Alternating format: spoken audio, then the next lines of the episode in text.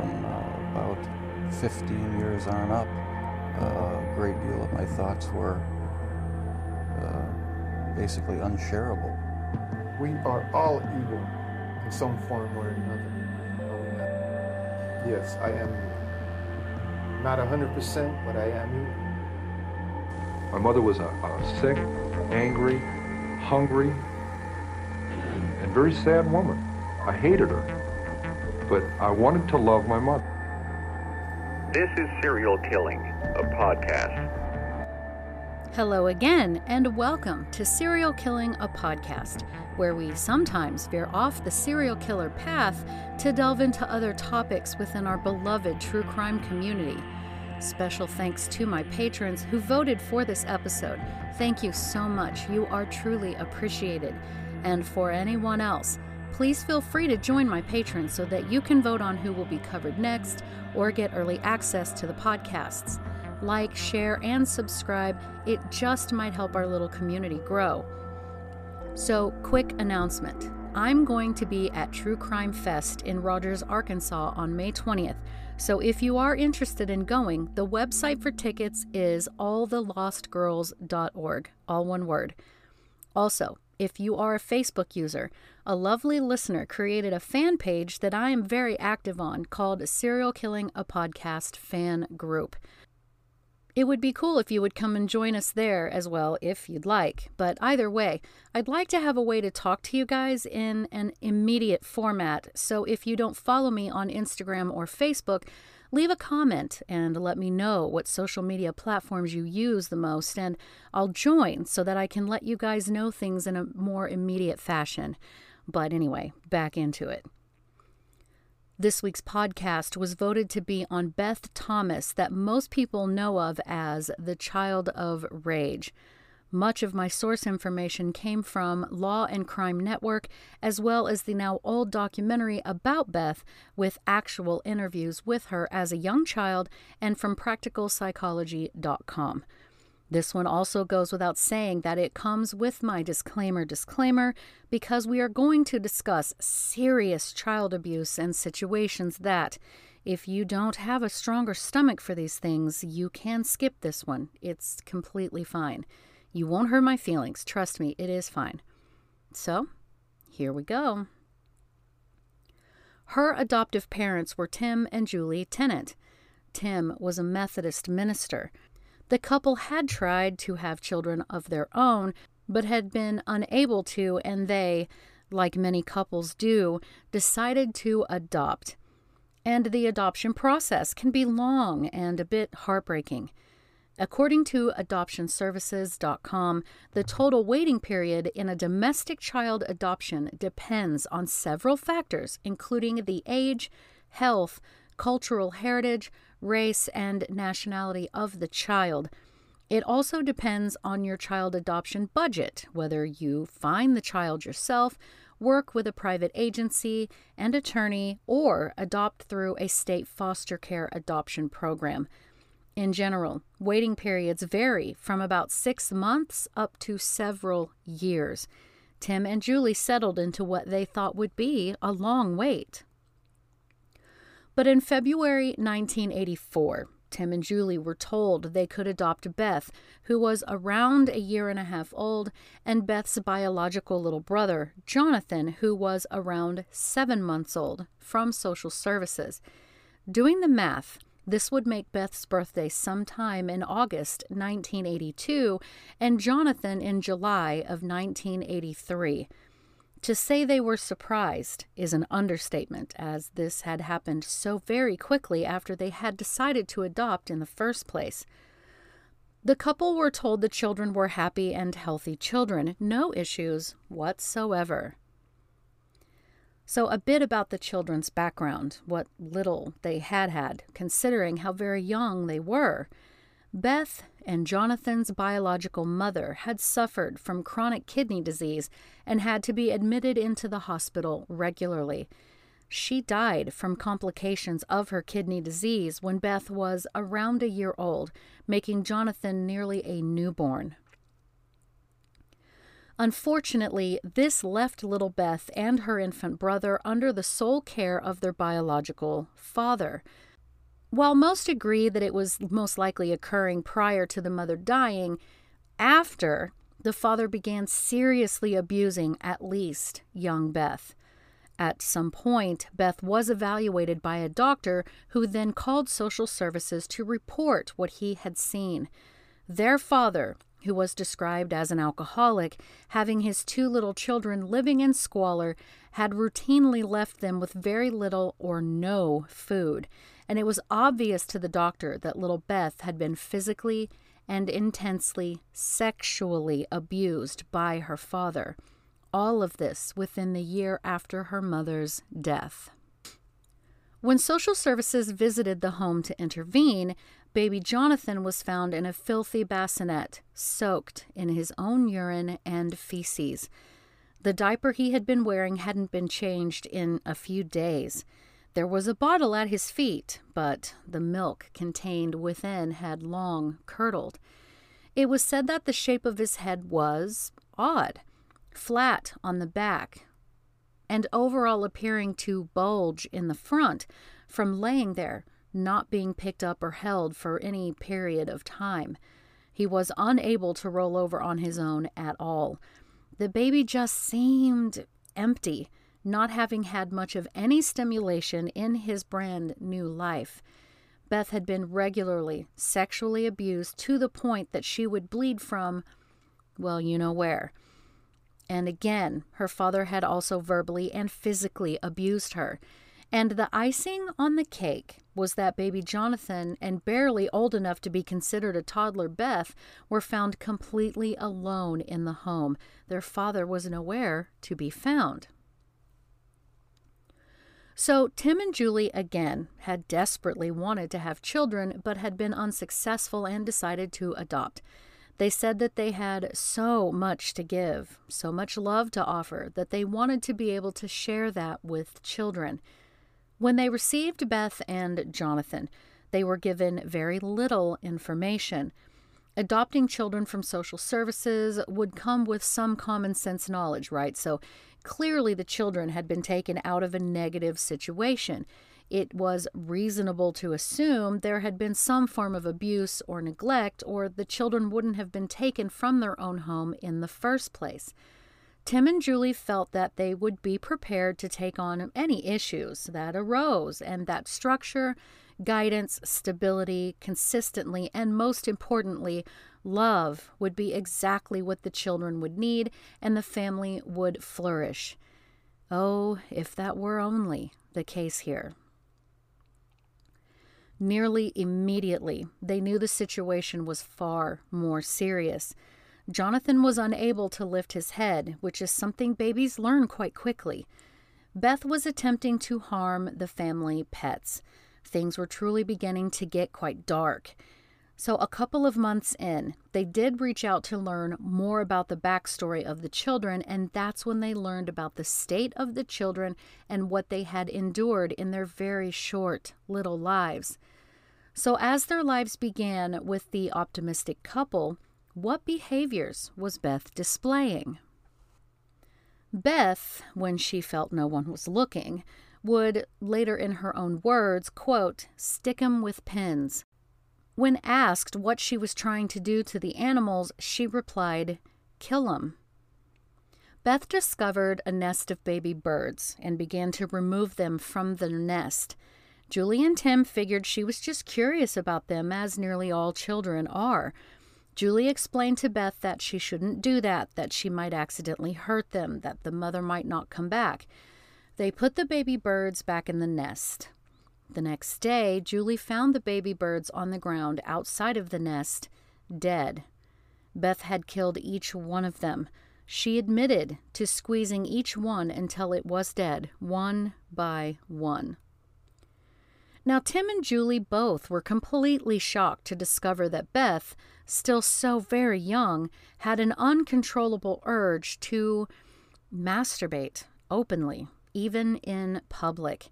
This was unbelievably troubling to the couple, as would be natural, and as they asked her about it, She did her best to try to describe a recurring nightmare that she would have about a man that was falling on her and hurting her with a part of himself. That is how she described it. Beth indicated that her birth father was the one who had sexually abused her until her private area bled. She drew pictures with crayons showing her birth father touching her inappropriately, and the face she drew of herself was crying.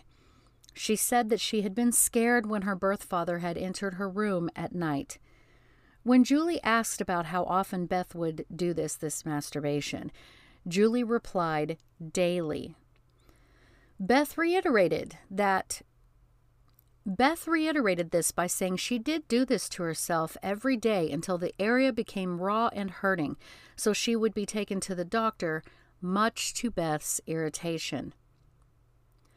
As time went on, Jonathan began waking up, screaming in the night that he was having intense pain in his stomach.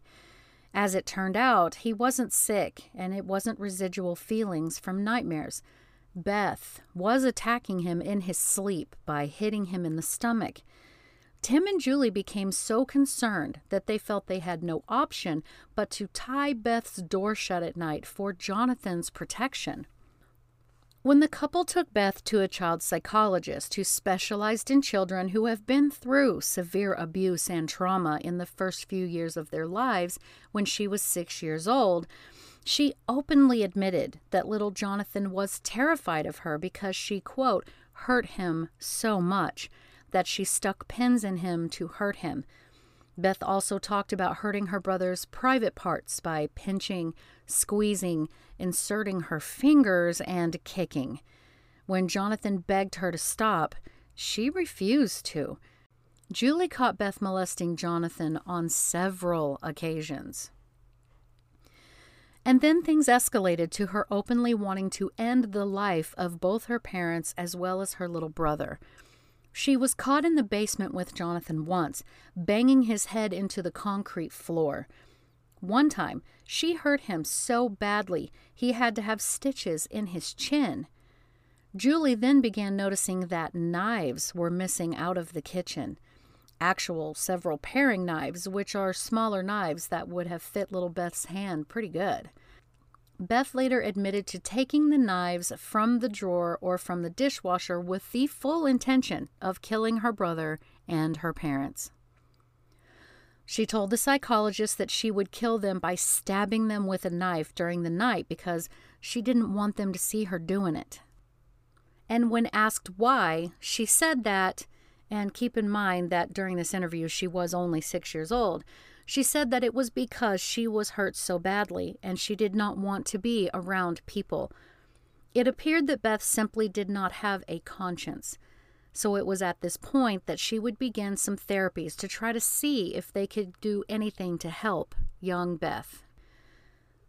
So let's take the time to look at what happened to her and how the infant and young child's mind attempts to process this kind of unthinkable trauma. Now, first, we must remember that all of this horrific abuse happened within just the first year and a half of her life. So wrap your mind around that. We don't know what kind of relationship she had with her mother prior to her birth mother's death. We just don't have that information. What we do know is that after her mother's death, the sexual, verbal, and physical abuse was happening. I would dare to speculate that the birth father had begun the abuse before the mother's death, and the mother's dying left him wide open to take that abuse to the next level. Do I know that to be gospel? Of course not, but that's my guess. So unless her mother was loving and doting during that first year of Beth's life, and let's all just hope that she was, Beth did not know love. She certainly didn't receive any after her mother's death. Child abuse can be a one-time occurrence, but most often it is a pattern of behavior involving regular physical attacks or acts of deprivation and molestation. Frequently, the longer the child abuse occurs, the more serious the consequences. And of course we know the outward signs of child abuse are unexplained bruises, abrasions, burns, broken bones, black eyes, cuts, bite marks, and other injuries. The child will often display changes in their normal behavior. Perhaps a chatty child will become very quiet and appear sad or very angry, and might display behaviors such as being afraid of their parents or other adults. Children may cry and fuss, not wanting to go to or act frightened of, say, daycare people or other adults. Emotional abuse leans more toward the parent treating the child in a way that makes them feel unwanted or like a bad person, so much that the child's normal development, learning, or behavior suffers. This may include harshly criticizing or frequently blaming the child or making the child feel, again, unwanted. Behavioral changes seen in the child are often shunning a parent's affections or the opposite, becoming excessively clingy or acting angry or depressed. Abused children often show extremes in behaviors. An example: a normally outgoing and assertive child may become unusually compliant and passive, while a generally mild child may behave in a way that is demanding and aggressive all of a sudden.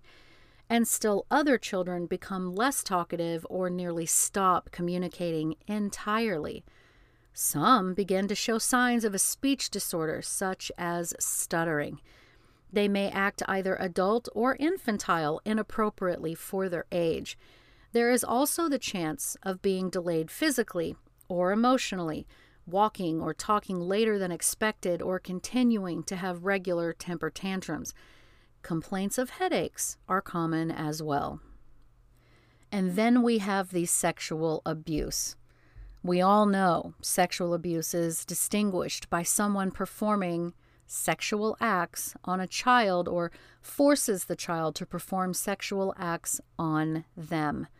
This includes touching a child in what we all consider our private areas. The effects of that include the child experiencing pain, itching, bleeding, or bruising around the genital area. They may have difficulty walking or sitting, most likely due to pain in the front and lower back regions. Guys, side note, I don't use some of the technical terms because I don't want perverts getting off on what I'm saying. I digress. The child may suffer from recurring urinary tract infections, which was one of my symptoms when I was little. They may be reluctant to remove outer clothing like a coat or sweater on a hot day and may insist on wearing added layers.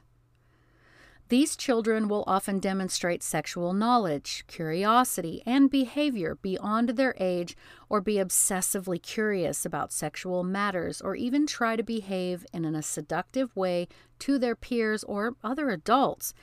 And of course, there are age regression behaviors as well, often noted. This is all according to an article written for thewholechild.org. So let's discuss serious childhood neglect. According to an article coming from Harvard University, quote, "The absence of responsive relationships poses a serious threat to a child's development and well-being. Sensing threat activates biological stress response symptoms, and excessive activation of those systems can have a toxic effect on developing brain circuitry. When the lack of responsiveness persists, the adverse effects of toxic stress can compound the lost opportunities for development associated with limited or ineffective interaction. This complex impact of neglect on the developing brain underscores why it is so harmful in the earliest years of life. It also demonstrates why effective early interventions are likely to pay significant dividends in better long-term outcomes in educational achievement, lifelong health, and successful parenting of the next generation." End quote. Now, fear and anxiety affects the brain architecture of learning and memory. With regards to the prefrontal cortex, which is the part mostly behind your forehead and eyes, and it is the center of executive functions, regulating thought, emotions, and actions. This region is especially vulnerable to elevation of brain chemicals caused by stress. And if you've been with me for a while, you should understand how the whole brain is obviously important, but especially the importance of this area in particular. Another super important area when it comes to what we've talked about so very many times in the past is the amygdala, which is these like two little bean-sized areas that are kind of just a bit higher than the ears internally below and under the prefrontal cortex. The amygdala triggers emotional responses, detecting whether a stimulus is threatening. Elevated cortisol levels, which is a stress hormone caused by stress, can affect activity there. Now, science tells us that young children who experience significantly limited caregiver responsiveness may sustain a range of adverse physical and mental health consequences that actually produce more widespread developmental impairments than overt physical abuse. These can include cognitive delays, stunting of physical growth, guys, impairments in executive function and self-regulation skills, and disruption of the body's stress response. With more than 500,000 documented cases in the U.S. in 2010 alone, neglect accounts for 78% of all child maltreatment cases nationwide, far more than physical abuse at 17%, sexual abuse at 9%, and psychological abuse 8% combined. Despite these compelling findings, child neglect receives far less public attention than either physical abuse or sexual exploitation, and a lower proportion of mental health services. Studies on children in a variety of settings show that severe deprivation or neglect disrupts the ways in which children's brains develop and process information, increasing the risk for attentional, emotional, cognitive, and behavioral disorders.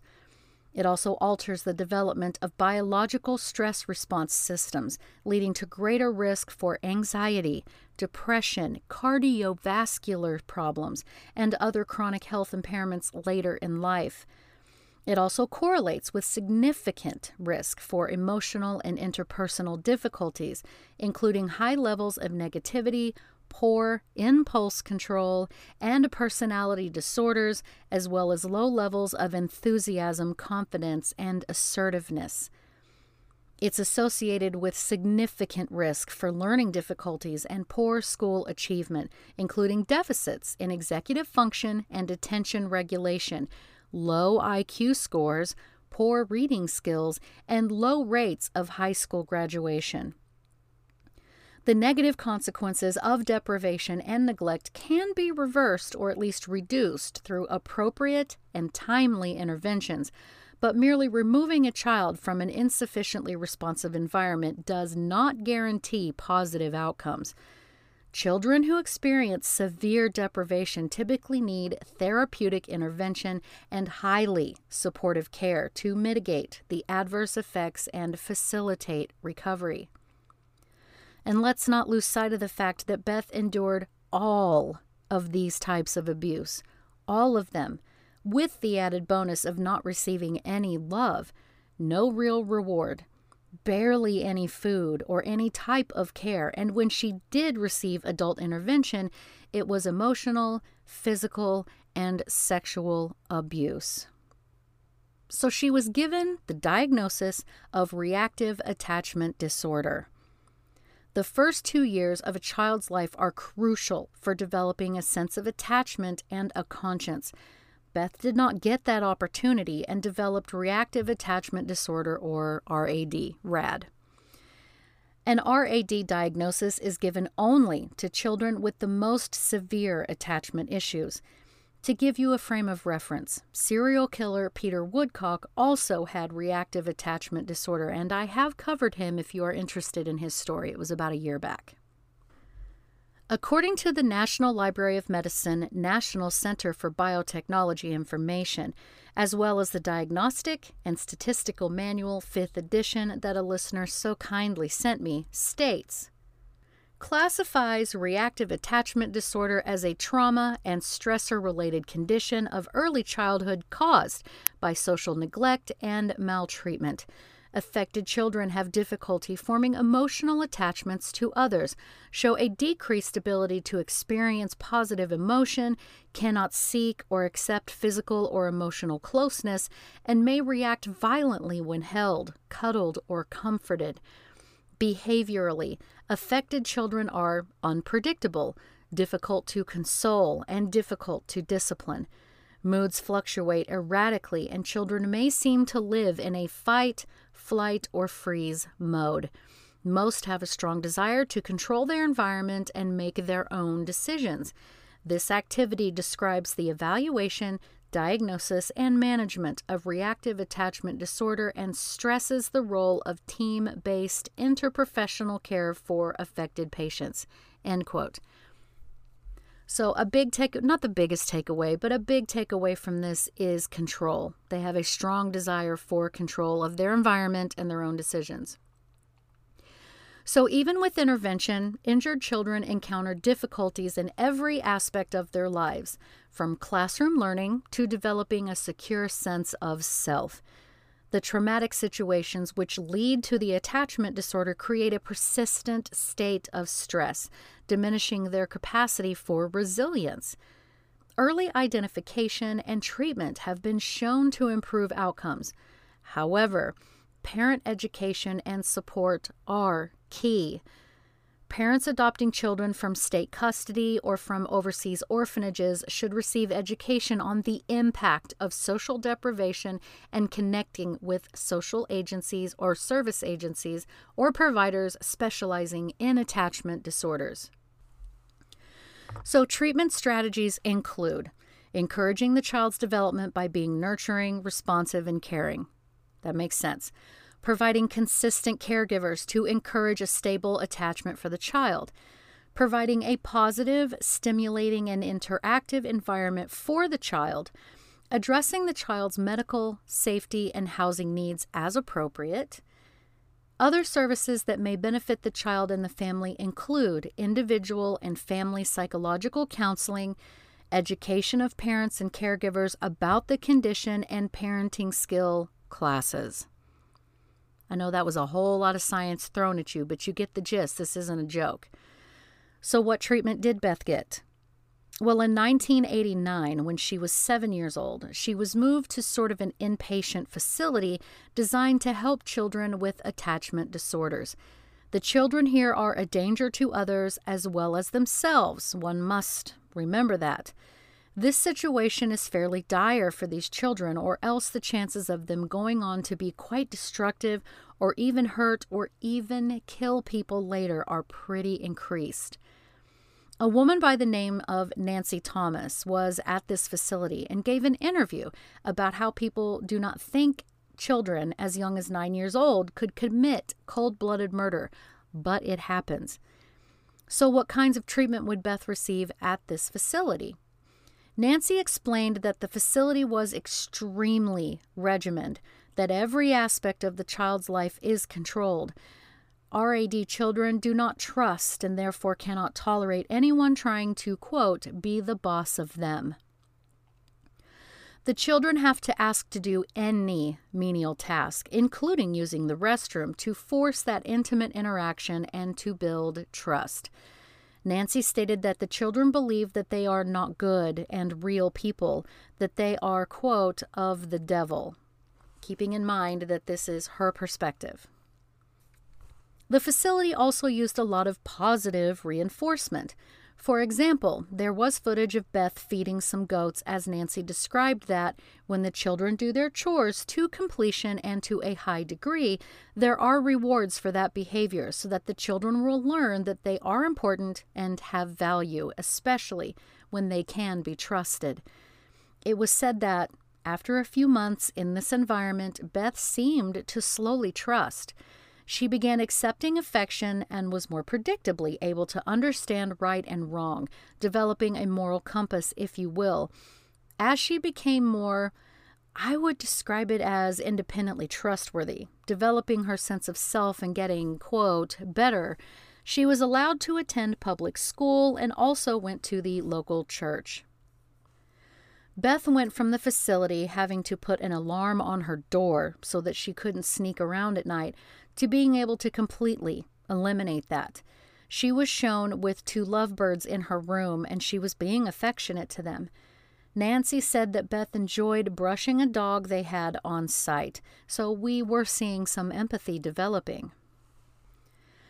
Beth was interviewed again after she had been at this facility for a while and asked about why she wanted to hurt Jonathan and her parents, and she again reiterated that she had been hurt so badly by her birth father, but that hurting others was hurting her, quote, good self. The child psychologist asked her how she was feeling in that moment, and she said sad, as she seemed to be fighting actual real tears. So after the last interview in 1989, Beth seemed to nearly fall off the face of the earth for the most part. But then in 2015, the now 32-year-old Beth granted an interview with the BBC. In it, she revealed that she had 6 other siblings in the birth home, she and Jonathan being the youngest, while her mother was going through dialysis for her kidney disease. She then goes on to discuss reactive attachment disorder. She did go on to college at the University of Colorado, though I don't know which campus specifically because they have campuses in all of the major cities in Colorado. But there, she earned her bachelor's degree in nursing.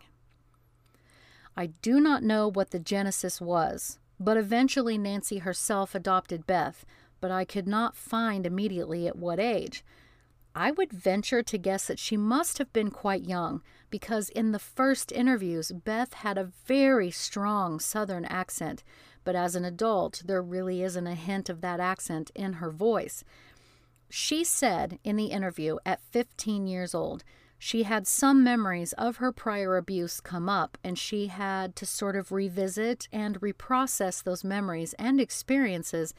And when she began dating, she began experiencing some depression. So she went through EMDR therapy, which is eye movement desensitization and reprocessing therapy.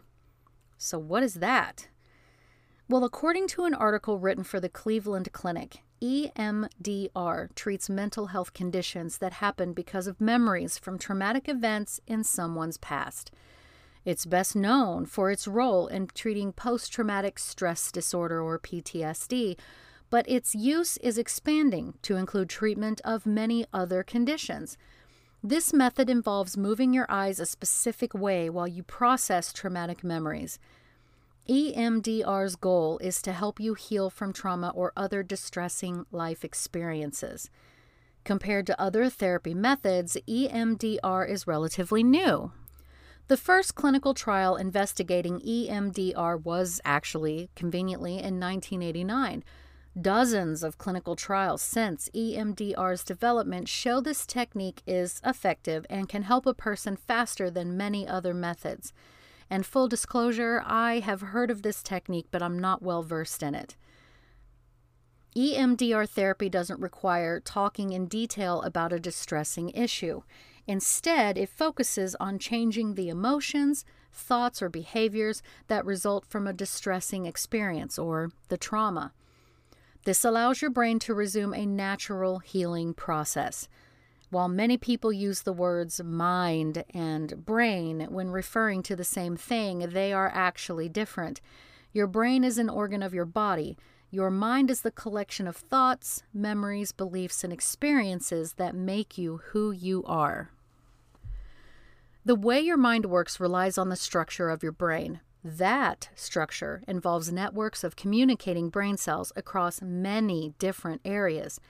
That's especially the case with sections that involve your memories and senses. That networking makes it faster and easier for those areas to work together. That's why your senses, sight, sound, smell, taste, and feel, can bring back strong memories. So EMDR relies on the Adaptive Information Processing Model, or AIP, which is a theory about how your brain stores memories. And, you know, there's really a lot more to it, but for the purposes of this podcast, you get the gist. Beth also went on to get married in 2016, the year after she graduated college, but I wasn't able to find out anything about him either. Some sources say she lives in Flagstaff, Arizona, and works in the neonatal ICU. Now, Nancy has a LinkedIn profile, and I did find an Elizabeth Thomas connected to her, but that one shows living in Pennsylvania, and still another source stated she was living in Colorado. She and Nancy run an organization called Families by Design, where they claim to help other children with attachment issues. But there are some very concerning controversies regarding Nancy, as she is linked to a couple of people who use things like forcibly holding a child down against their will, grabbing their face and raising their voices at these troubled children in a very menacing way, and it's not really used because the child is out of order, so to speak. To get into all of that would be the subject of a whole separate podcast, but I'll leave a link to a documentary about Beth as well as Nancy and her connections in the notes if you would like to see it for yourself. And quite honestly, I don't feel right about digging any further into Beth's current life. She deserves peace, so I think we should leave well enough alone. But what about Jonathan? Well, there really isn't any information out there either, at least anything that I would trust. I found a couple of sites that mention Julie and Tim Tennant, but I don't know that I really trust those either. So the timeline past this is a bit of a mystery. So tell me, guys, what do you make of this case? Does something not quite sit right with you about it as it does me? I don't know. What are your thoughts? What are your opinions? Just tell me, guys. What do you think? Leave me a comment below, or you can DM me on Instagram at serial_killing. Please also let me know what other social medias that you use so that I can connect with you guys in a more immediate fashion, as I said. But most importantly, thank you so much for listening, because I know you could be listening to anyone else, but you chose me, and I really appreciate that. Thank you so much, guys. Have a great day. Anybody who killed more than 2 or 3 people was a mass murderer, and whether it was all at one place or over an extended period of time, and then in the early 80s they came up with this differentiation called serial killing.